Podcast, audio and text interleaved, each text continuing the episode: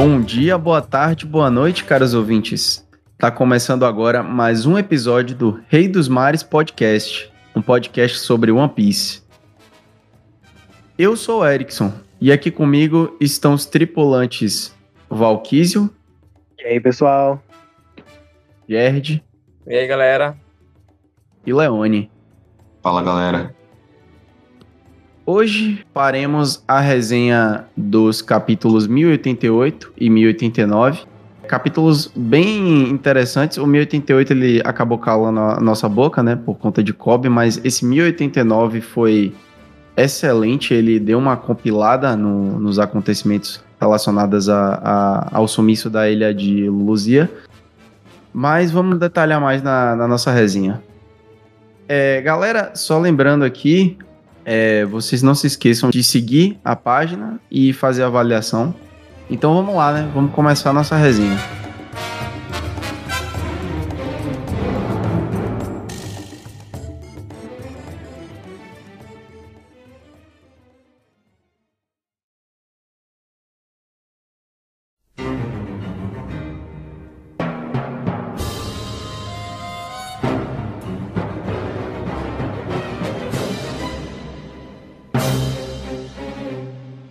Você até falou, né? Esse capítulo 88 ele veio pra dar uma calada de boca legal, assim. Eu lembro que no. que fui eu, inclusive, que acabei falando da, do incômodo que eu tava sentindo com essa atuação não foi só de você Kobe. não, pô. Foi todo mundo. tá ligado? Eu, come... eu puxei o tema e logo em seguida a gente percebe como a gente cai na bait de Oda, né? Ele deixou É, aquele tava parecendo um negócio meio-. Tava parecendo um negócio meio Momonosuke, sabe? Não, mas Momonosuke, ele acabou não cumprindo. Aqui pelo menos ele cumpriu, né? Verdade. Verdade. Foi Momonosuke foi isso, né? velho? Não gosto nem de lembrar, inclusive. É. Ele só ficou bonitinho depois que ficou adulto mesmo. Não, tá isso. Ficou bonito. É a situação dele. Mas a gente começa o capítulo com um flashback de Garp, né? Ele contando uma, uma breve historinha, dando uma lição de moral aqui pra Helmepo e, e, e Kobe, logo no começo, quando eles tinham se alistado. É porque ele tava ouvindo Los Hermanos no dia, pô. Tava tocando Velho Moço, aí Garp se emocionou. E, e essa correlação que ele faz é fundamental assim, pro capítulo, né? Quando você vê isso, você já tá imaginando, né? Você fica, porra, o velho vai se matar aí por causa do novinho e tal. E, e você já, vê- já começa o capítulo tenso. Você tem que pensar nos jovens, né? Porque eles ainda têm um futuro pela frente. Uhum. Isso me lembrou um pouco da. Não sei porquê, mas me lembrou da história de Sanji. Quando o. Quando o Zé foi Porra. a comida, né? Quando o Zef, ele meio que quase se sacrifica para que o Sanji pudesse viver, né? Uhum. Tanto que ele sacrificou a essência dele, que é a pirataria, né? Pra que o Sanji pudesse viver. É legal também que fazia um tempão que a gente não via Kobe com essa cara de, de Kobe retardado, né? Agora ele tá Verdade, todo bonitão e tal. É engraçada a mudança, né, do, do traço dele. Glow up da porra, né? Porque, tipo, antes ele parecia que ele tinha aquela cara de bocó sempre, né? Agora ele tá com cara de, de alguém que começa a intimidar, né? Inclusive, tô curioso pra saber como vão fazer isso na série. Eu pensei Live action. exatamente Vai ter que tomar um veneno legal aí, ciclar É. muito Porque esse menino vai ter que malhar, não tá escrito. Rapaz. Malhar, ele vai tomar suco, meu amigo. Mas aí, voltando pro presente, a gente vê. é, voltando pro presente, entre aspas, né? Porque ainda é um passado, só que é um passado mais próximo. É, a gente mostra na época em que Barba Negra tava negociando com Kobe, né? Eles tinham encontrado Kobe e tinham encontrado o restante da Sword e um restante de marinheiros estavam presos, aprisionados. E Kobe, ele resolveu trocar a vida dele pelos marinheiros, né? É, nesse evento vem logo, logo depois da treta lá que ocorreu na, na Ilha. Cuja, né? Da, da luta de, Sim. de Hancock contra, contra ele, né? A Marinha apareceu lá, já, já foi até, foi, a gente foi vendo esses eventos em momentos bem passados, né? Porque o primeiro momento que a gente vai vendo isso é justamente Kobe indo lá, é, estando de frente para a Ilha das para a Ilha de Boa Hancock, justamente porque, por causa do fim do esquema de Shichibukai que tava rolando durante o Reverie, né?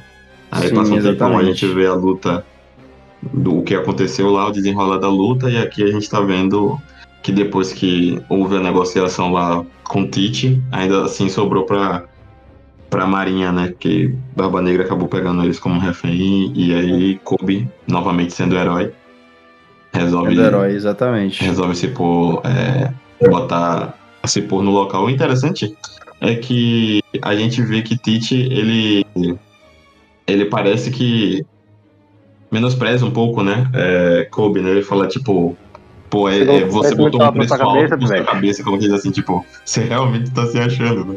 Uhum. Então, naquele É. momento, apesar dele já ser considerado o herói de Rockport, ainda assim, Tite não o via como essas coisas todas. E eu acho que, conforme esse capítulo, esses capítulos de Hashinoso estão nos mostrando, é, eu acho que Kobe, de fato, ele não era esse forte todo, né? Ele só era o herói Uhum. porque ele era bravo e fez ações heróicas. Mas Mas aqui é, ele sim, mostrou sim, diferente. Eu acho que também acho que. Porque assim, a lembrança que Tite te- tinha dele foi em Marineford, né? Em Marineford ele era só um menino medroso. É. Eu acho que também. esse Ele- incidente Eu, eu não, Rock eu não diria medroso, mas ele era tipo assim, ele tava no comecinho Sim. ali de carreira, não tinha É, muita verdade, força e tal. Eu acho que o incidente de Rockport, quando o incidente de Rockport envolvia Tite, porque eu acho que Rockport fica justamente é um Uhum. porto ratinoso, sabe?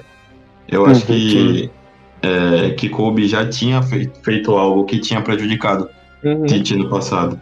Sim. Mas o, incrível- o que eu acho incrível também é como o Tite, o, o Tite é, é esperto, né? Tipo, ele é um cara assim, muito Sim. inteligente, muito sagaz, ele Sim, não sim. se deixa abalar, não se deixa levar pelas emoções, ele negocia, ele conversa, e ele vê o que é melhor pra ele no momento, né?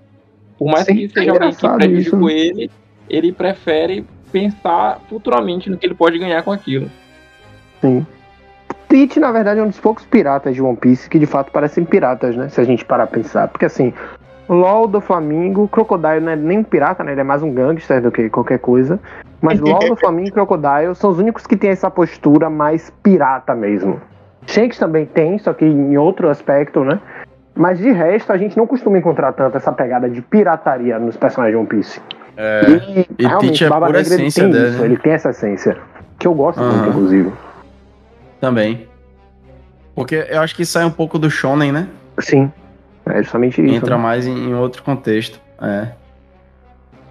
Mas aí a gente tem o retorno para os dias atuais e mostra aquela cena da mãozona lá, do cara que tem o Akuma no Mi da ilha, movendo a mão em cima do, do navio, da fuga. A gente tem todo aquela, aquele pensamento do Garp, ah, acreditem que o, o, o Kobe, ele pode salvar vocês, ele vai dar um jeito, né? Ficou até aquela dúvida se o Garp ia morrer ou não. Eu ainda acho que ele tá vivo. Eu acho que Porque o da, pela, pela história é muito toda de Garp, matar. ele não, não. A morte dele não seria assim, não, sabe? Eu acho não, que. não, eu acho tudo- que seria muito pequeno, pô. É, a última vez que eu falei isso, eu só, eu só não lembro de ter errado falando uma, uma coisa dessa uma vez, que foi na morte de Izu. E que eu falei, tipo, que não ia, que a morte dele não ia acontecer porque não foi mostrado direito. Aí tempos depois apareceu que o cara tava morto. Mas eu acho que foi por causa da dinâmica corrida. Agora Garp é um personagem muito querido, sabe? É isso, a morte É, de Garp ele só podia ser nas telas. Isso seria algo evidenciado. Aqui morreu o herói da Marinha Garp. E depois fazer uma coisa absurda de foda. Com todo mundo falando que ele só tá desaparecido, isso é mais. Esse é Oda dizendo pra gente que o velho tá vivo. Eu acho que Uhum. o Garp só morre se for pra salvar o Luffy. É, eu acho que Até vai ser mesmo algo que ele não parecido salvou também. esse, né? Seria uma forma dele Pois se é. redimir ao que ele fez. Uhum. Tanto que Garp é a Aham. hipocrisia do bandido bom ao bandido morto, né? Que tem aquela frase É. é. dele mais é forte. Não tenho pena de bandido, mas família é diferente. Uhum. Agora, um ponto interessante é que essas fala, a fala de Garp, né, quando bota por presente, não demonstra só que ele tá incentivando os mais novos. Ele, isso demonstra algo que a gente há um tempo já fica falando aqui sobre Ruffy também, né? É que é, Ruffy, ele é, ele é um idiotão, Garp também é bem, bem besta, mas eles têm uma inteligência de combate que é, tá sempre bem demonstrada, né? Então aqui você vê quando o Garp tá falando, ele dá os comandos para cada um do que ele sabe que é o potencial de cada um para poder resolver a situação, né? Ele fala De isso. fato. Porque Ele divide bem a é competência de cada um é, ali. O Dal desce, sabe? E aí os caras só tem tempo de agir. Verdade. E tem outra coisa que me chama a atenção também, né? Quando a gente pensa em outro aspecto sobre o que é o amanhecer. Repare quando o Garp fala isso dos jovens, né? Que os jovens, a juventude tem um potencial incrível. Dialoga com aquilo que o próprio Shanks fala, né? Por que, que vocês têm tanto medo do novo? Né? Quando o, o Frouxo Verde vai lá em um ano procurar treta. Me leva a pensar em uma coisa que por vezes pra gente é batido também, né? O papel antagônico que as gerações têm no mundo de One Piece. É como se o novo fosse realmente um sinal de mudança. Tanto que os personagens novos são introduzidos com a mentalidade semelhante à dos antigos, eles sempre são rechaçados. Mas os personagens que vêm como uma força da natureza de progresso, de mudança, ganham um destaque maior. E talvez aí entre o papel de Kobe como futuro da Marinha mesmo. Aham. E tipo, Kobe é. Eu não sei aqui direito se ele tinha um hack, mas ele treinou muito com essa questão do, do da soco em navio, né? Porque quando a gente chega no final do episódio, que o episódio basicamente gira em torno dessa ideia, né? De tipo, Kobe meio que se provar. Porque ninguém tá com tá botando fé nele. Os próprios piratas falam: "Ah, o que que eles o que eles podem fazer sem o Garp? Você vai virar comida de peixe essa noite". E, e o Kobe, ele consegue interromper o ataque da, da ilha. é, que eu, eu fiquei na dúvida se aquilo ali foi hack ou não, porque o treinamento de, de Garp com a Okiji dando soco naquele navio era sem hack, né? Sim, é sem hack. Uhum. Mas pô, se você é muito forte sem hack, quando tu usa o hack, fica Quando muito mais usa o hack, forte. você fica avassalador. É, exatamente, eu fiquei pensando, pô, se isso aqui foi sem hack, caralho. É tipo, tá bravo, geralmente Oda tenta demonstrar coisas com hack quando, com os raiozinhos negros, né? Uhum. Sim, É, e geral, a mão ele também tá- fica preta. Quando ele vai dar o soco, você vê que a mão dele tá preta e tá saindo raiozinhos. Aham. Mas o ato Hum. do soco em si, tipo, destruindo a mão, não tem nada. Então, assim, não ficou super claro, mas se fosse pra dizer, eu diria que tá relacionado, sabe? O, esse, esse nível de, de socão que ele deu aí com o uso do hack, não necessariamente hack do rei. Isso é massa, esse treinamento, porque, tipo assim, isso aí fica claro por que que ele fica, fica, ficou mais forte. Porque enquanto todos os outros se protegem, ele tava meio que se destruindo, que, que tipo, quebrando as fibras e reconstruindo diariamente, né? É, É, E E- porque, porque em vez de tu usar armadura, tu tá moldando teu próprio corpo. Então quando tu usa armadura, tipo, pra ti tanto faz, né? Tá com o hack Exato. ou não. é. Você tá calejando, seu corpo tá criando a carapaça ali na, na sua própria pele, Sim. né, velho? Pois é. E essa construção foi muito legal, assim, é, parando pra pensar, porque é, a gente sabe que o tempo que Kobe tem de treino é o tempo que o Luffy tem no mar, né? E o Luffy já sabia lutar Uhum. antes, mas não era lá essas coisas todas, né? Ele basicamente só usava como nome dele de forma a saber bater bem, tinha, como a gente falou, esse É. instinto bom pra luta. E aqui a gente viu que, tipo, o Helmepo e ele começaram juntos, mas ele teve todo esse esforço extra na, na, na surdina e ele sabia do próprio potencial, de onde, de como ele, de onde ele tinha chegado com depois de ter feito tudo isso, porque ele mesmo fica surpreso com o golpe que ele dá. Quanto a Helmepo, você vê que tipo ele se esforçou só pra parar uma bala de canhão, sabe? E se ferrou no meio do caminho. É. Uhum. você percebe a diferença, né? Tipo, Garp, ele sabia, "Vé, se eu sei se esse cara tá treinando mesmo há todo esse tempo, e eu sei que ele tá treinando, porque, né, tipo, o Garp conhece como é o método de treino. Ele com certeza tem um potencial pra pra resolver isso aqui, né? Garp tava confiante, Garp sabia Sim. que Kobe Sim. seria capaz. Só precisava que Kobe tentasse, né? Ele provavelmente nunca parou pra pensar, vou dar um socão aqui que vai É, destruir acho uma que mão Kobe, inteira. ele não, ele não tava com aquela, auto, aquela autoconfiança suficiente pra poder fazer isso, né? É, eu acho que é que nem tipo você é, é- você é, até você botar a prova de verdade você não sabe sua real força, né? Ele Sim. botou no limite tanto que depois que ele bate ele começa a desmaiar. Isso me, essa, isso É. me lembrou uma coisa do que é do filme Stump, que é quando, Uhum. quando eles estão lutando lá e todos já estão meio que com medo, né? Aí o Luffy fala assim: por que, que eu vou ter medo dele? Olha quem tá aqui comigo. Aí nessa hora, a boa, o. Acho que era o Crocodile, né? Sim. Era a boa, o Crocodile, o Lau e o Fumacento lá, que é o Smoker. Parece que, tipo, nessa hora eles já estavam meio que desistindo. Entra um espírito novo que eles criam uma certa. Uma força que vem não sei de onde, só basta a, a, só da fala do Luffy. E é a mesma coisa Uhum. que o Garp fez com, com eles aí. É a força do discurso, pô. Aham, Garp sim, é o. Tá ligado? O é o Dorival Júnior. Motivacional.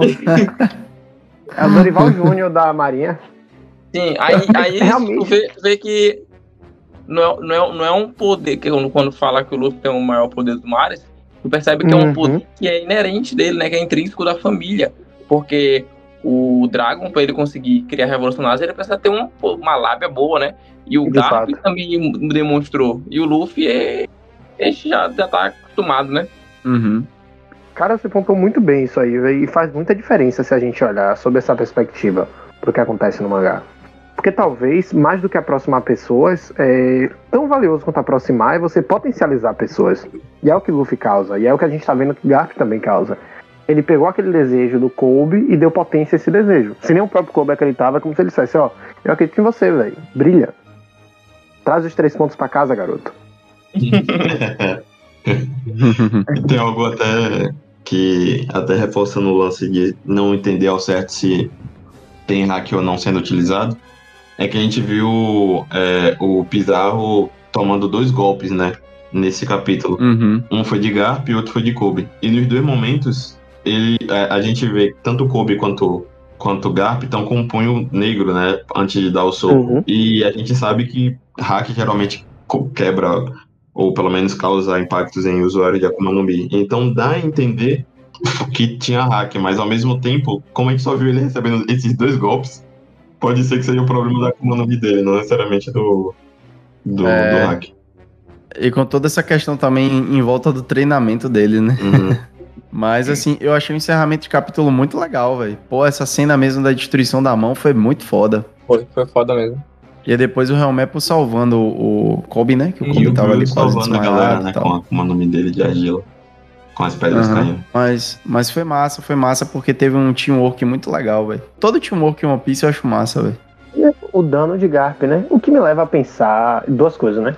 Indo pra última página, é a fala do Garp sobre serem o futuro da Marinha, enquanto o lugar que tá congelado é justamente o lugar do ferimento, e se a gente É. volta algumas páginas, o próprio Aokiji comenta sobre os ferimentos, né? Não sei se vocês pararam pra reparar nesse Uhum. detalhe do capítulo, e isso tem uma, uma relevância muito grande. Porque é como se você olhasse e pensasse, porque é o que a gente fala pra Garp, ó, como, pra onde você tá indo com todos esses ferimentos graves? E justamente o lugar que tá congelado é o lugar do ferimento mais grave. E é o que ele fala, eu digo isso por preocupação. É como se ele dissesse o seguinte, ó, tem alguma coisa aqui que a gente, que eu sei, que nem todo mundo sabe, eu quero que você não esqueça. Então assim, ninguém tirou da minha cabeça que existe um plano de Aokiji e Garp, ou de Aokiji sozinho pra salvar Garp. Obviamente Garp não vai morrer. E por fim, que é outra coisa que eu ia falar, é o papel que a gente tem, de certa forma, a vitória simbólica do bando do Barba Negra. Porque assim, a gente viu o movimento de Bug, que independente de qualquer coisa, Bug tá arrepiando, porque aos olhos do mundo, Bug é o cara que juntou os brabos junto com ele. Bravo. Aham. Então, assim, aos olhos do mundo, se a gente parasse pra olhar a corrida dos Yonkou, o Bug tá na frente. Só que aí Barba Negra vai dar um passo totalmente à frente, porque além de todo o terror que ele causou em Marineford, agora ele simplesmente pegou o herói da Marinha e deu fim. Pra onde é que ele levou? O que é que ele fez? Ninguém sabe. Sim. E um outro ponto, até pra fechar, é justamente sobre esse lance de o futuro da Marinha, né? Porque todo mundo tá pensando que Kobe é o futuro da Marinha, é, e o próprio Bruce, no capítulo retrasado, alguns capítulos atrás, não lembro qual, qual foi, ele pergunta, ah, eu sou também o futuro da Marinha, perguntando pra, pra Garp, né? E aqui ele fala, tipo, todos vocês são o futuro da Marinha. E o que me deixa com a vontade enorme, por favor, Oda, faça isso. Que, que, que se aqui fosse, teria criado um spin-off mostrando mais coisas da Uhum. Marinha, talvez essa galera, ou Seria alguma massa, coisa seria assim, massa. sabe? Tipo, seria Sim. muito bom, velho. Seria massa até um passado, né, velho? Mostrando assim, tipo, a época de Aokiji da Marinha também, É, treinamentos, negócios assim. Mostrando Garp. passado ou presente. Se mostrar presente e futuro, já é bacana, porque provavelmente vão Sim. ficar falando do passado, mas se fosse só do passado também seria legal. É. É, o Garp meteu o Elis Regina. É você que o passado e que não vê, que o novo sempre vem. Eita, Caraca, parafraseou bem aí, viu? Mas agora vamos seguir pro 1089, né? isso. Esse aí, meu amigo, esse capítulo foi importante. Inclusive, o nome desse, o nome desse capítulo é o incidente, o incidente do cerco, Do né? cerco. E no final do capítulo Uhum. passado, o último quadro fala tipo que é, que vai como que vai é, vai ter início o incidente do cerco no qual o Yonkou, o do Chapéu de Palha, Aham. entre Shiroso e blá blá blá. Ou seja, Eles já tipo, a gente deixa, né? super atenção quando a gente leu, né? Porque a gente só pensou, ah, Aham. é um incidente de circo, tá? a gente sabe que a ilha tá sendo é, cercada pela marinha e tal, mas isso foi tão fundamental que provavelmente vai ser justamente um dos nomes que vai ser citado no futuro, não só como o grande incidente de Egghead, né? Mas Sim, sim, sim. vão, esse O deve ser incidente um, do um dos nomes que vai ficar marcado na história como É. o, o que ocorreu nesse dia. Sim, sim. Pode ser até que usem também o termo Ilha do Futuro, né? Como também o, o último capítulo termina. É, a gente começa em 1089 com a história bonitinha de capa aí, né? San- San- Sanji mandando uma mensagem pra Nami e Nami, Nami agradecendo ali, obrigado, mas passo, como sempre. A gente tem uma, uma outra capa colorida também e dando início ao capítulo, a gente, a gente vai para a Vila Fuxa, né? Os moradores de lá, eles estão preocupados com o que está acontecendo, com o Garp e, e também com, com o Luffy, né? Porque a notícia tá passando pelo mundo. E a gente vê também as consequências do ataque que Insama mandou para a ilha de Luluzia, né? Que desencadeou vários tremores, terremotos, ondas gigantescas e já foi marcado aqui como um evento que nunca tinha sido registrado na história. Tem um, uma coisa que eu acho é, bem impactante, né, nessa. Quando a gente já vê. Na verdade, só a imagem do, do que aconteceu, do que ficou no lugar de Lulúzia, isso daí já é algo É assustador. demais. é, impactante, muito impactante, e já levanta um milhão de teorias. Porque Concordo. a gente, primeiro, foi uma ilha que sumiu, aí a gente já remete aqui a. É, Ah, Code Valley? isso, ao incidente de God Valley. Há uma ilha que é remete ao incidente de God Valley. Ao mesmo tempo, a gente já começa a pensar se esse também não foi o destino do, do, do reino antigo, né? Que tá- ninguém sabe editar, mas esperamos Sim. que não. E acima de tudo, Eu- o único outro lugar que a gente viu um buracão desse tipo, com essa deformidade natural, foi em Neslob, né? Uhum. Sim. Porque aqui é uma parada esquisita, que o mar não, não cobriu o buraco, né? É, que o certo é que cubra, né? E não elevar, e Uhum. não elevar o nível do mar. Cara, estranha, tem- né? bizarro demais, Entrou um buraco no, no, no meio do mar, velho. Caraca. É isso. Em Eslob Parada também tem, bizonha. mas assim, em Eslob a gente pensa, eu já pensava que era meio esquisito, porque, pô, em Eslob nunca faz, nunca faz, nunca é noite, né? Sempre dia. É sempre aquela, Uhum. tem portões gigantes, tem isso aqui. Eu pensei, pô, em Eslob tem uma característica toda típica, mas se aquele buraco, sabe, tipo, foi gerado da mesma forma que esse buraco, isso leva a gente a pensar, primeiro, o que que tinha lá antes, né? Para quem tenham utilizado uma tecnologia parecida. E que tecnologia é essa que faz com que o buraco, a água caia, mas não. Mas ele nunca seja preenchido, né? E eleve o nível Eu do não mar. tenho certeza se Inclusive, já foi utilizado. pensar- Eu não tenho Diga aí, certeza se já foi utilizado, porque, salvo engano, eu, o Im, quando ele usa a Mother Flame, ele fala, tipo assim, ah, aquela arma do, do Vegapunk já tá preparada, vamos É. utilizar ela aqui, tipo, como se fosse um protótipo ainda. É isso, mas minha Sim. teoria, é, é porque eu acabei não falando, mas eu tenho. É porque eu já tenho isso meio que implícito. É que Uhum. isso é uma reprodução de uma das armas. Que deve ser uma reprodução de Urano, sabe? Ou pelo menos, se Sim. não for de Urano, Ah, de algo sim, que já sim, existia é. no passado. Eu ainda acredito Cara, eu acho que é de fortemente. Pluton, sabia? Pode ser também. Eu, Eu, eu acredito porquê. fortemente que as três armas é, que um, um dos BOs pra cima de Vegapunk, além dele ver coisas do século perdido, é que ele tava tentando reproduzir as três armas ancestrais, tá ligado? Ele tava tentando Aham. fazer a Poseidon, no caso, só tendo vários reis dos mares, só que programáveis. Tentaram Pode ser que passar... alguma dessas outras ilhas aí tenham sido, tenham sido áreas de teste, né? Isso que você falou faz muito sentido.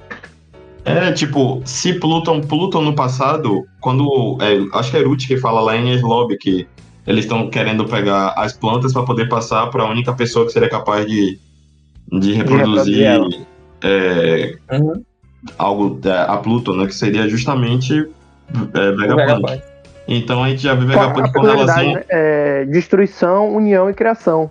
Poderia ser essa lógica das três armas, se a gente pensar, né, como, como o próprio nó. Se a gente parar pra pensar na lógica de Boromeu. Porque se ligue, é, a gente tem Poseidon, que é uma arma de união, porque você pode controlar os eixos dos mares, então você pode Uhum. unir coisas ao seu redor. Você tem Pluton, que é uma arma de destruição. É dito que é uma arma, tanto que das armas ancestrais, ela é a que explicitamente é dito pela primeira vez como termo arma. Se depois fala Uhum. sobre a possibilidade de ser um, um navio, algo do tipo, mas se diz arma. Uma planta para você poder reproduzir essa arma, né? E chama atenção. E Uranus é a única que a gente não ouviu falar nada dela até agora. Só que o que, que me deixou curioso, né? É, lá atrás, em War Seven e Ines Lobby, a gente ouviu falar de Aqualaguna, que é um evento que não se sabe se de fato é natural, mas faz com que o nível do mar suba sempre naquela cidade. O que existe perto de Water 7 e Ines Lobby, que é um lugar que tem um buraco gigante, inexplicável, que por alguma razão é sempre dia. E essa Hum. informação de ser sempre dia faz com que a gente deixe de lado outra, outra bizarrice, que é aquele buraco. É um lugar suspenso com um buraco ao redor dele. Isso é muito bizarro e totalmente sem sentido se a gente pensar, né? E aí, se a gente pensar que essa ilha foi escolhida justamente para ser a prisão do governo, localizada com um portal para levar seus grandes inimigos, e isso está amarrado com o plot da arma ancestral, o, da planta da arma ancestral, né? Inclusive, entra aí uma crítica que eu tenho total ao sistema de recompensa de Oda, que não faz sentido. A recompensa de Frank e de Robin é muito baixa. Quanto mais a gente pensa, menos sentido vai fazer. Uhum. Mas isso tudo me leva a crer que a Mother Flame nada mais é do que uma forma de replicar a arma ancestral Pluton, tá ligado? E que o Uhum. governo notou o seguinte, ó, a gente consegue fazer ela em uma escala menor. E que de alguma forma esse dano que a arma trouxe é, no passado ao mundo causou algo que reverbera até hoje, que é a Aqualaguna. Porque o próprio gosto fala, né, e ele aparece nesse Faz capítulo, sentido, eu que a gostei. Aqualaguna é uma coisa que sempre teve e que tem aumentado ao longo do tempo. Então, repare, algo que pode ter sido usado há trocentos anos atrás ainda reverbera.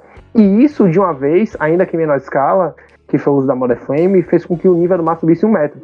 Um metro de nível do mar subindo é muita coisa. É muita coisa, é botar muita coisa. Vamos usar, é muita coisa. A Aqualaguna é a água subindo, né? Sim. é. E se a arma ancestral, né?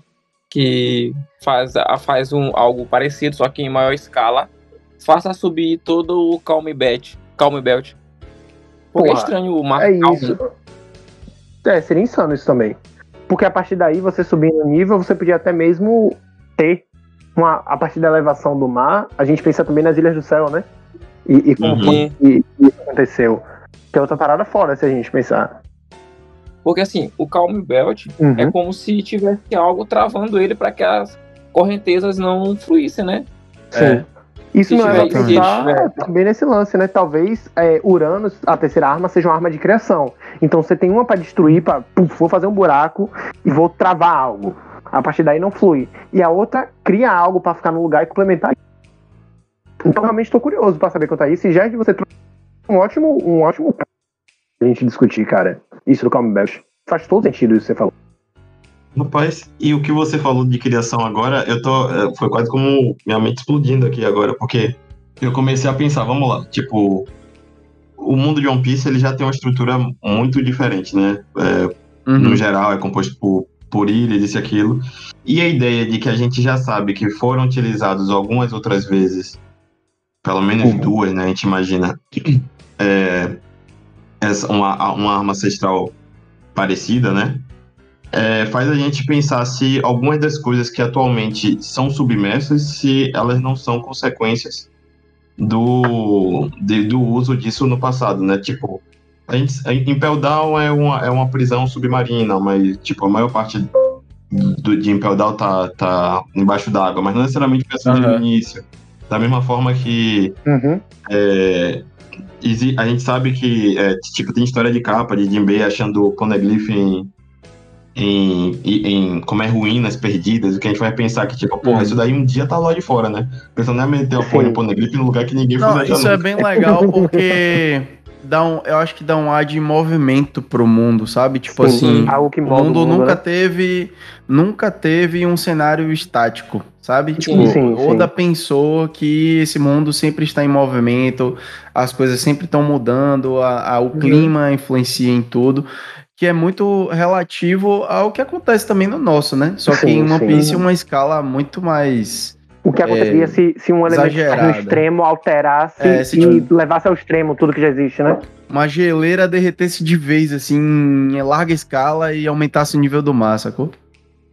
eu fiquei pensando que, tipo, se o Calm Belt entrasse em movimento, né?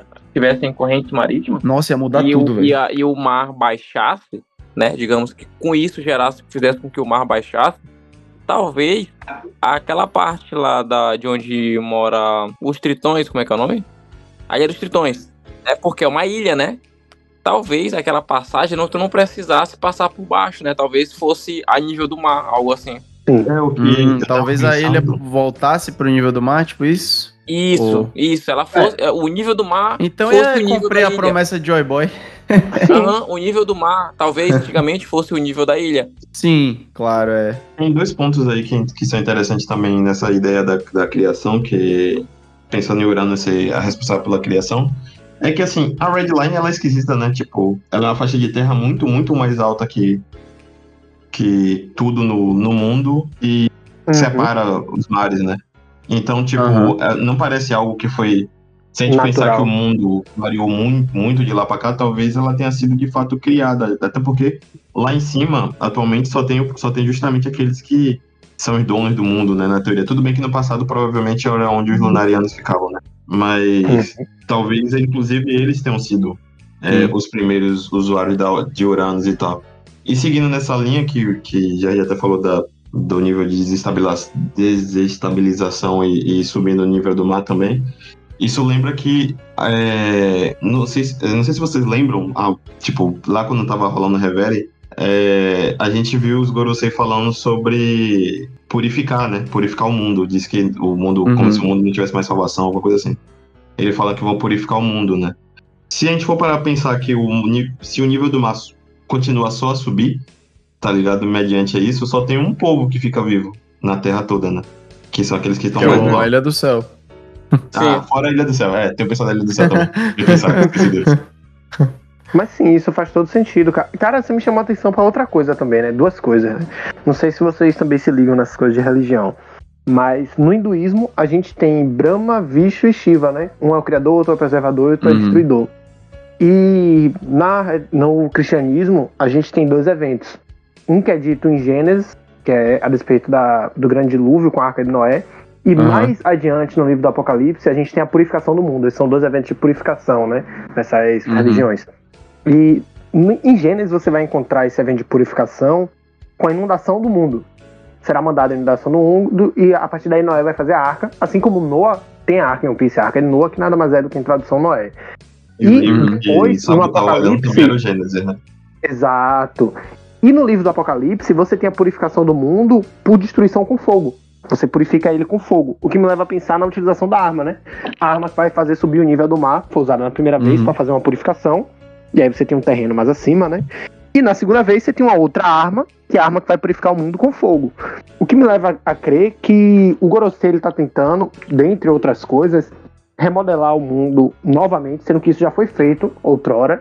E um dos motivos que eles querem matar Vegapunk é o seguinte: se ele parar para investigar direito as armas e até mesmo a forma de replicar elas, ele pode encontrar a solução para o problema que o mundo de One Piece tem hoje. Que é a impossibilidade de você unir todas as tribos. Porque hoje o mundo de One Piece ele é todo fragmentado, você tem ilhas. E não é, É. normal, se a gente pensar do ponto de vista geográfico, ilhas, elas não são regras, ilhas devem ser exceções. Porque ilha significa que de alguma forma a placa tectônica se separou e o nível do mar se elevou, tá ligado? Então, Uhum. no mundo de One Piece você não tem continentes. O único continente que tem é justamente o provável antigo continente, né? Que seria a Pangeia. E só. Você não tem mais nada disso. Então, talvez pudesse ser uma resposta para algo que compensa para o governo mundial, né? Porque se tudo é fragmentado e você se põe como fator de união deles, a verdade é a verdade absoluta. Então, isso é algo que me leva a pensar também. Isso que tu falou da questão do fogo é, me faz pensar que o- Vegapunk ele quer encontrar uma forma de energia infinita, né? Uhum. Pelo menos isso é o que tu fala. E quando a gente pensa em energia, a primeira energia, assim, tipo, que foi no caso a energia térmica, que foi utilizada pelos ancestrais, que foi um marco, foi a descoberta do fogo. Tu vê os lunarianos, eles têm fogo, né? Então talvez esteja realmente relacionado a algo ao fogo, né? O que de fato, eu não sei. Mas com certeza acredito que o fogo ainda vai ter uma, um papel muito importante quando for retratado o século perdido. Uhum. Tem outra relação bíblica muito interessante nesse capítulo, mas deixa pra falar perto do fim, porque remete à última página. Dando continuidade, né? A gente termina de ver a repercussão que teve no mundo, né? Por conta dessa, desse ataque da Mother Flame, né, ali de Luluzia. E a gente volta para a ilha de Egghead, porque a Marinha tá fazendo invasão à ilha, o cerco, que é o ponto principal aí do, do capítulo. A gente tá vendo que a Marinha tá bem preparada, né? É, é, tem nove vice-almirantes do quartel-general indo atacar. Ainda tem é, o almirante Kizaru, que ele tá ali liderando todo mundo. E do lado de cá a gente tem o Setomaru, né? Que ele tá reunindo todas as forças para poder proteger a ilha. Dúvida sobre, sobre isso. Vocês acham que esses vice-almirantes vão cair na porrada ou estão aí só pra demonstrar que tem gente importante? Só para mostrar serviço. Só pra Vocês mostrar serviço, que- cara. Quando a Porque Dó foi apresentada, eu mal. pensei, essa mulher vai brigar. É, Dó, Mas ela a, tá a única que me chama atenção aí é Dó. Até porque Dó é da Sword, né? É, eu nem lembro se A foi única que me chama atenção aí é ela. Verdade, verdade. Só. De Verdade. resto, Esse vice-almirante não, agu não aguenta um táctil da Nami.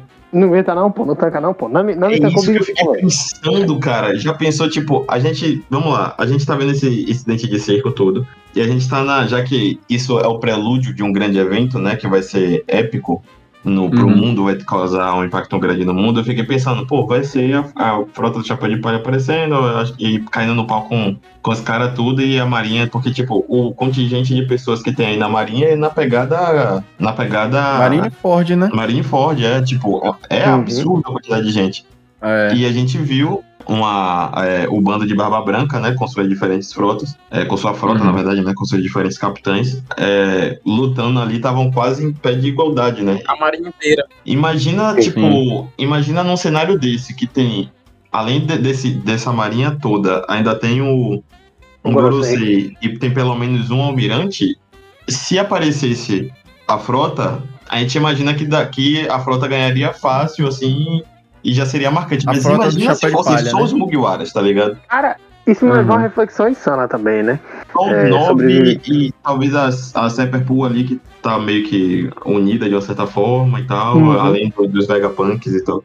O que Uhum. inclusive leva a gente a pensar no quão insano é o poder de Luffy unir as pessoas ao redor dele, né? Pois é, né? A Cyberpool é a polícia do governo feita pra matar inimigos, foi enviada pra matar Vegapunk e agora tá fazendo a segurança de Vegapunk por causa de Luffy. Porque eles estão protegendo. Sim, no final é. das contas, tudo isso é pra proteger Vegapunk. O saldo de Isso. Luffy vencendo isso vai ser humilhar o governo mundial, derrotar a marinha, ter acesso à tecnologia, ter acesso ao conhecimento e ter acesso ao maior cérebro da história da humanidade. Até então, né? O maior cérebro da história da humanidade. Isso é muita coisa.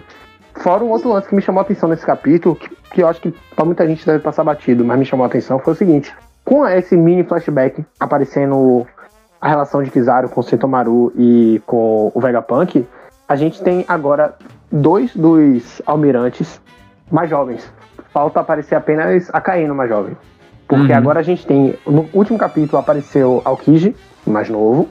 Agora apareceu o Kizaru, mais novo também, né? Porque ele tá com aspecto aí meio adolescentezinho e tal. E, e Kizaru tá com aspecto meio que, tipo, parecendo que ele. Não sei, velho. Eu fiquei com a impressão de que ele tava. Que ele tinha, tido, tinha sido parte de um experimento, alguma coisa assim, não, é sabe? porque, Porque- a- o laser dos pacifistas é a replicação do laser do Kizaru, né? Tanto que é Sim, um projeto sim, antigo, isso. porque Mas, Drake, tipo quando assim. leva a paulada do pacifista, quando dá a paulada no pacifista, lá em Sabaúde ele fala, o projeto pacifista já tá pronto. Eu não imaginava que Isso, tinha chegado mas tão longe. antes disso, eu tô falando, antes disso, o Vegapunk tem alguma relação com a fruta do próprio Kizaru, sabe? Que você vê que ele parece que acabou de pegar a fruta, pô, que ele tá dando Brincando, tirinho pra né? cima. Nossa, que massa, velho, sabe? É, tem isso também. Agora eu fiquei curioso sobre isso também. Rapaz, É. seria, seria algo bem interessante se você parar pra pensar que Vegapunk já, já teve tempo bastante pra estudar sobre Lugia. E, não, e segundo Uhum. ele, ele não conseguiu replicar, né? Mas Hum. vai que Kizaru foi a, a melhor tentativa que ele fez, algo do tipo. Porque isso mostra É. também que tem muito tempo, porque Vegapunk tá de cabelo preto, cara. Sim. E mostra que eles isso. eram muito próximos, né, aparentemente. Quase uma família, né? Essa imagem deles três aí juntos. Parece uma família. É. E outra coisa que eu pensei bem sinistra, né?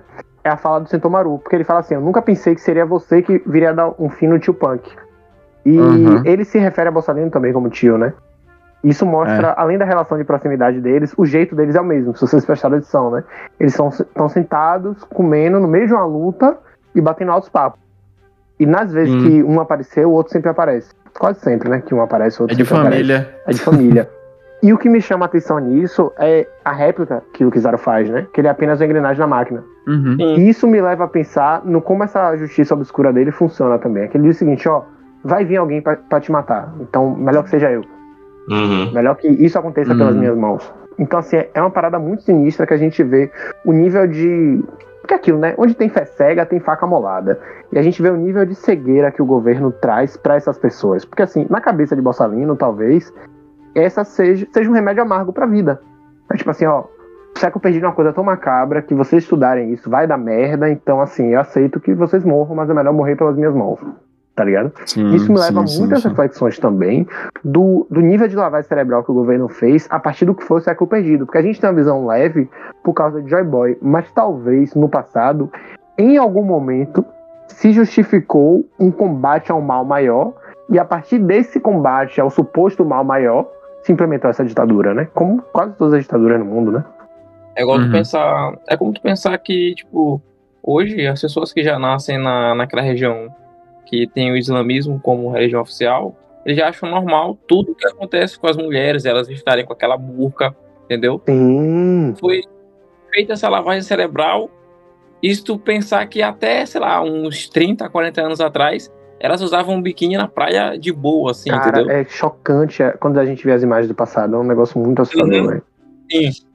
Então é. É. a mesma coisa que foi feita. Ele falou assim: ah, porque é, eu não sei, mas, mas eu sei que, que, que mexer com isso vai dar errado. Então, pra não causar o mal pros outros, eu vou ter que te matar, mesmo eu gostando de ti e tal e tudo mais.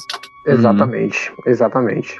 E outra coisa que me chamou a atenção também, juntando isso que Jair falou, e ainda na fala do Bolsalino, é a questão da. Que ele fala, né? que Quanto mais destruir as coisas, mais desfavorável vai ser pra Marinha. Porque tudo isso aí é da Marinha, pô.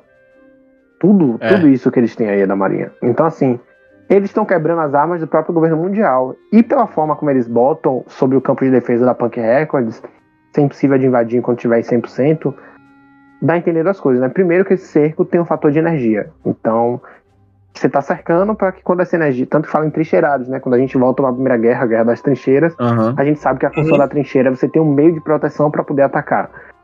E eles estão aguardando apenas o fim desse meio de proteção. Então, tem algumas coisas aí que elas passam de um jeito meio sinistro que leva a crer o seguinte, ó, tá dando tempo para que possa invadir e lutar. Mas talvez, além dessa invasão, ocorra um outro cerco, que é se eventualmente a aliança, eu acho difícil acontecer, mas a grande frota aparecer para cercar os invasores de Eu acho que ia ser que seria massa, insano. viu? Ia ser muito Seria uma bom, coisa velho. completamente insana. Mas eu acho difícil porque é- faria mais sentido a grande frota aparecer na guerra final. Uhum. Resguardar um pouquinho, né? Sim, sim. É, dando seguimento, cortamos aqui para o, o Gorosei, né? Tirando conclusões. É, e, e além disso, ele tá vendo a notícia do Morgans, né? Os piratas de chapéu de palha fazem Vegapunk de refém. O disseminador de fake news. É. E, inclusive, esse pode ser um dos motivos, né, de, de determinadas aparições ocorrerem aí, né? Tipo, sair no jornal, isso pode acabar sendo tiro no pé. Sim. Aham. O que acontece, o, e essa aparição do... Além de para mostrar que eles estão tranquilos, né? E eu acho que a apari- essa aparição aí, essa discussão agora, esse reporte que o vice-almirante dá é mais para situar a gente, né, leitor, e relembrar, ainda Uhum. mais que passaram muitas coisas sobre o esquema atual, né? Quem tá lá na quem tá lá na ilha, Cyberpool, Uhum. o Vegapunk e os Serafins, além dos Mugiwaras. E É. do, além também é, não totalmente envolvidos, Sentomaru e os pacifistas, que eles Sim. já não podem contar com o resto da Cyberpool. Sem falar que eles reforçam algo que eu acho que vai ser relevante nisso aqui, que é o fato do da barreira, né, estar em 100%. E isso significa Uhum. que se significa que ninguém entra, ninguém sai, não faz muito, não faz muita diferença para eles atacarem, né? Da forma como Uhum. tá, não com meios convencionais. Mas da mesma forma, eles não sei se eles vão ficar 100% na espera do dos Mugiwara sair. E a gente também vê a- o envolvimento da York, porque ela foi a traíra né, do, do grupo. Ela estava passando informações para a Marinha e ela acreditava que em troca ela ia ser liberada, né? Só que eles falaram: não, você é uma parte de Vegapunk. A gente não pode te deixar viva. E ela caiu no conto do vigário. Uhum. E outra coisa também que me lembrou foi, foi Ohara, cara. Porque a fala do Gorosei, né? sobre os pesquisadores e se alguém a bordo souber de algo para mandar afundar. Porque eles falaram, né? Que os pesquisadores e trabalhadores estavam em outro navio, que a confirmação já foi rastreada. E isso me lembrou muito O'Hara, a forma como ele tá. Sim. Fora que chamou a atenção de Saturno, e isso também foi outro lance no capítulo. Cada página desse capítulo me chama a atenção de uma forma diferente, né? Que ele fala que Bonnie também foi Isso. vista nessa ilha, filha do Kuma e tal. são só ele dois quadrozinhos, O velho. termo que ele usa, cara, que me chamou muita atenção, em dois quadrozinhos, trouxe muita informação. Porque assim, lá atrás, quando o Barba Negra captura Bonnie, a Caíno fala que o sangue dele gelou só de pensar que ela poderia ser capturada por Tite e tal. E depois ele fala, tanto que o termo é usado, a filha do Kuma, e depois ele fala, não temos mais usos para essa criança. Não, vamos ignorar, ela é só uma criança. Então, assim, primeiro, obviamente, a idade de Bonnie, ela ainda é uma criança que tá usando o corpo adultecido, o que é super coerente, faz sentido se a gente imaginar, por causa Uhum. do poder da nome dela. Só que a segunda coisa Uhum. é o fator utilidade. A utilidade era pro poder dela ou era pra convencer Kuma a virar pacifista? Ainda É que a mais que ver. tem um- não temos mais uso pra ela, né? Talvez dentro Exato. É. de que eles tinham pra usar, eles já fizeram, né? Não fizeram. Só que aí a gente pensa na questão do tempo, né? Porque pela fala do, do Akainu, né? Quando o Tite captura Bonnie, Kuma já tava transformado no projeto Uhum. pacifista, tá ligado? E isso é uma parada que leva a gente a crer. Tá, então existe outra coisa que foi feita além disso. Isso que é muito em prol dessa Uhum. No Mi aí. né? Uhum. Isso. Agora, uma coisa que me deixou em dúvida foi, por exemplo, é, o- os Gorosei, eles conversam de novo, né? E eles ficam pensando naquela questão da York, talvez tem mais uma utilidade. E aí eles falam, é, nós mudamos de ideia. Estou certo em pensar que você sozinha é capaz de replicar Mother Flame. Só que o- os Gorosei já têm a Mother Flame? É isso que, Que eles fica na dúvida, utilizaram né? no reino de Talvez ou a Mother Flame seja um negócio tipo Tipo de um único uso. um único uso, ou eles querem ter várias Mother Flames. Ah, eu Ou aquela dúvida. coisa, Diga aí, Jair.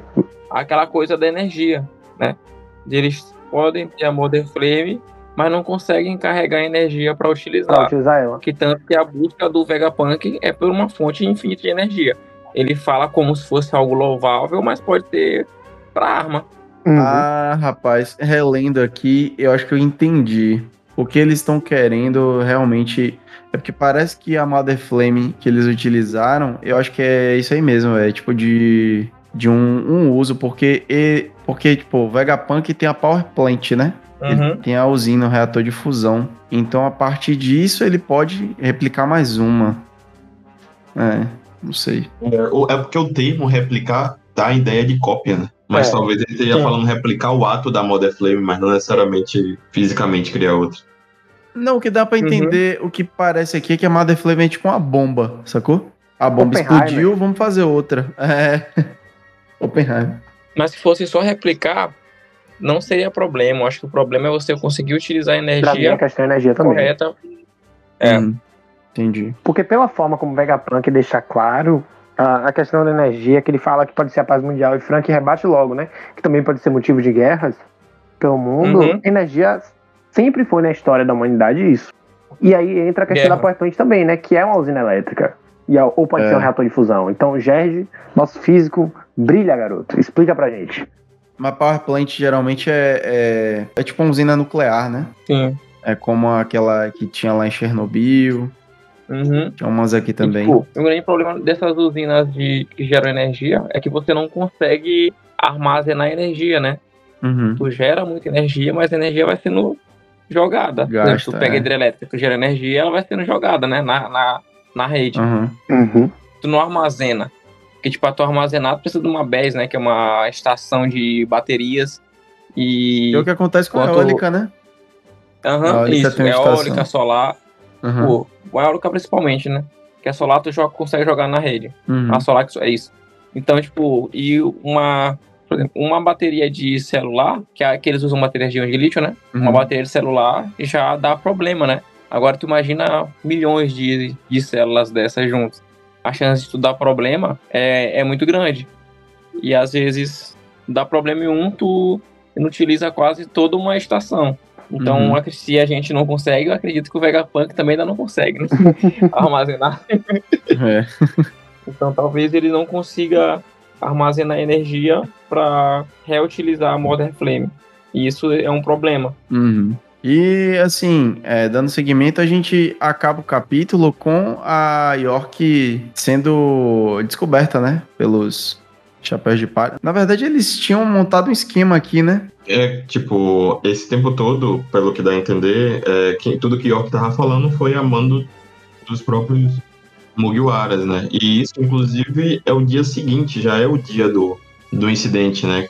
As coisas que estavam ocorrendo antes, enquanto York tava, Uhum. a última vez que a gente viu York falando, foi no dia anterior a isso, ou seja, as coisas já, já escalaram de forma que eles não só encontraram York, como eles já setaram um plano para poder Aham. usar ela como escudo para poder sair daí de alguma forma como refém, já que Ou agora seja, eles ela é realmente vista fizeram como o algo importante pro refém. governo, né? A questão é qual e por quê. Exato. É, Morgan não estava de tudo isso. errado. O que eu ia falar sobre, sobre essa última, sobre esse último quadro é o seguinte, quando eu tava lendo o capítulo, eu fiquei, eu tava intrigado com uma coisa. É que eles têm, tipo, mostrou ó, o pessoal da Marinha comendo, mostrou a Kaino comendo, mostrou o Super comendo, mostrou o Gorosei comendo. comendo. E por fim ainda mostrou os Mugiwaras, né? Tipo, não são todos eles estavam comendo. E eu fiquei, porra, velho, o que, que que tem a ver isso com o capítulo, sabe? Eu fiquei um tempão, fiquei quebrando a cabeça e tal.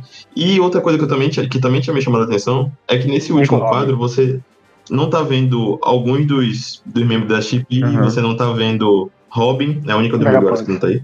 E você não tá vendo os outros. é, os outros Vegapunk, né? Aí, mas assim, não tinha achado nenhuma correlação, mas eu vi uma, uma, uma comparação muito interessante na, na acabei vendo no Twitter, que remeteu até o que. A esse, toda essa temática bíblica que a gente tá, que a gente tá discutindo. É, o, é a ideia do, da última ceia. Tipo, Ah, tá. a gente sabe que eles estão comendo aí, provavelmente Uhum. é o último momento que eles estão comendo antes de algo grande acontecer. O que, re- o que remete é como se fosse a última ceia. E esse quadro tem 13 É. pessoas e um traidor entre eles. Só tá que o ligado? traidor que já foi capturado. Que, forma que a gente já sabe que é um traidor, o traidor tá, Pô, tá faz muito sentido. Esse ato é que é diferente. Eu pensei, O rapaz, é se eu foda. fiz isso de propósito Eu mesmo, de propósito. rapaz, tipo, E é como se fosse É, aquela velho, trégua tipo mesmo- antes do ataque, né? é surpreendente. Porque tá com domo em 100%, velho. Tá com É. domo em 100%, ninguém pode fazer porra nenhuma. Então vamos fazer Uhum. um, um último, uma última refeição Sim. aqui. Porque daqui a pouco um lado vai ter que ceder, sacou? É. Pra eles Pô, fugirem vai ter que liberar. Muito legal, velho. É, eu achei fantástico. Eu, eu, cheguei- eu, che- eu saí contando os personagens na cena, tá ligado? Muito Quando eu bom, vi, não é possível bom. isso. Eu, Caralho, tem 13, 7, 1. Ah, não, não. Tipo, é uma coisa que eu fiquei imaginando quando começar a guerra é o Zoro apontando a espada pro, pro Kizaru, ele falando. Oh, Roronoa! E é legal, né? Porque a gente também vai ter um outro flashback pra explicar como foi que eles conseguiram se livrar. E outra coisa que me chamou a atenção e que não passou batida foi. Foram duas, na verdade, né? Primeira, tiveram lutas, tanto que Zoro tá de band-aid, Luffy também, Nami tá com marca de machucado, Soap tá com um pouco de sangue. Então, assim, dá pra ver que eles lutaram e venceram essa luta. Só que o outro lance que me chamou a atenção é que Bonnie já tá aí de boa, trocando ideia. Sacou? Uhum. Então isso é mesmo um incidente de cerco, né? Isso. E isso, aí que é o um lance que me deixou curioso. Então ela já acessou a memória de Kuma. Ela já sabe o que, é que tem que ser feito. E se ela acessou a memória de Kuma, ela vai buscar os revolucionários pra poder resolver o BO de Kuma junto com o Vegapunk. Hum, Então a possibilidade de aparecer Dragon aí também aumentou agora. Porque assim, Vegapunk já tinha contactado com Dragon, né? Antes. Então uhum. a chance de acontecer, a gente imagina. Seria insano se quem fosse dar o pau no governo não fosse nem Luffy, fosse Dragon. E a gente teria o é pela primeira vez contato de Luffy com Dragon, justamente não resolver o BO de Garp. Ao invés de aparecer a frota, né? Apareceu os revolucionários. Seria a ideia de um grande Aí incidente, seria, né? aí, tipo, ficaria até massa o nome O Cerco, né? Porque juntou a família toda, né? Uhum. Casos de família. Uhum. É. É o ser composto, né? A gente Seria pensando muito que são foda. eles que estão Seria muito cercados, foda mas que Seria foda, seria foda. Agora, claro, já seria aquele clima de guerra final. Porque quando os revolucionários fizerem um movimento, tem que ser na guerra final, né? Exato. Uhum. Uhum. E tipo, eu, eu até. Eu, eu antes eu, eu pensei assim, pô, um flashback eu acho que talvez nem fosse tão necessário, né? Da, que daria até pra ir em frente. Só que tem um ponto nesse plano todo aí que me faz pensar que tá bem mais elaborado. Curiosamente, é um ponto bobo, mas, tipo, Nami e Usopp estão muito confiantes Exato. nessa imagem, tá É como se eles soubessem que estão de boa. Eles tipo, estão ah, muito não tô nem aí o confiantes que, que pra, o alguém que bichão tá- pra- pra um membro que tá cercado pela marinha. E isso é muito legal também de fazer um paralelo, né? Porque da última vez que eles foram cercados pela marinha, eles tiveram que meter fuga. E agora eles estão de boaça. Tipo assim, a gente não é aquela molecada de Sabaúde. A gente aguenta Aham. a porradaria. Caraca. E Vegapunk tá de mochilinha. Significa que em breve eles vão meter fuga. Aham. Meteu o pé. Cara, eu tô muito curioso pra saber o que vai acontecer. E bem lembrada a Uhum. referência com Sabaori, né? Pô, É tipo, um, é tipo como se fosse um revival do evento, só que agora em outro nível, né? Porra. Agora o, o, o bando aqui pode.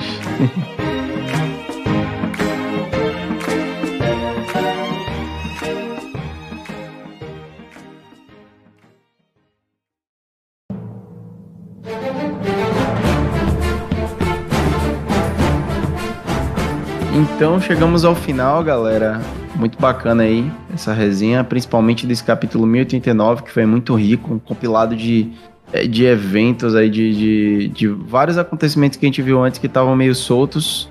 Oda foi, juntou tudo aqui e trouxe um, um peso muito maior, uma importância muito grande.